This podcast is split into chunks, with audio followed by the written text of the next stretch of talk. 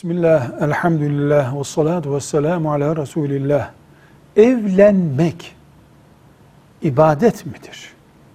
Yani namaz kılmak gibi, hac etmek gibi, Kur'an okumak gibi. Evlenince de melekler kalemlerini ellerine alıp evlendiğimiz için boşanana kadar bize sevap mı yazıyorlar? Cevap. Evlilik mubah bir iştir. Yani farz değil, vacip değil, haram değil, günah değil bir iştir.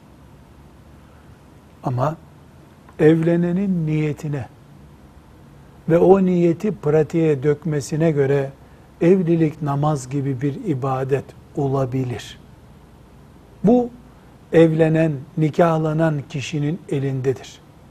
Evliliği ailesini, kocasını veya hanımını ne niyetle gördüğü çok önemli.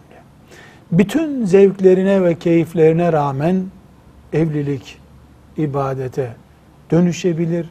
Her şey kabul ediyor musun sorusunda evet diyen evlilik adayının niyetine daha sonra da o niyeti ne kadar pratiğe döktüğüne bağlı. Velhamdülillahi Rabbil Alemin.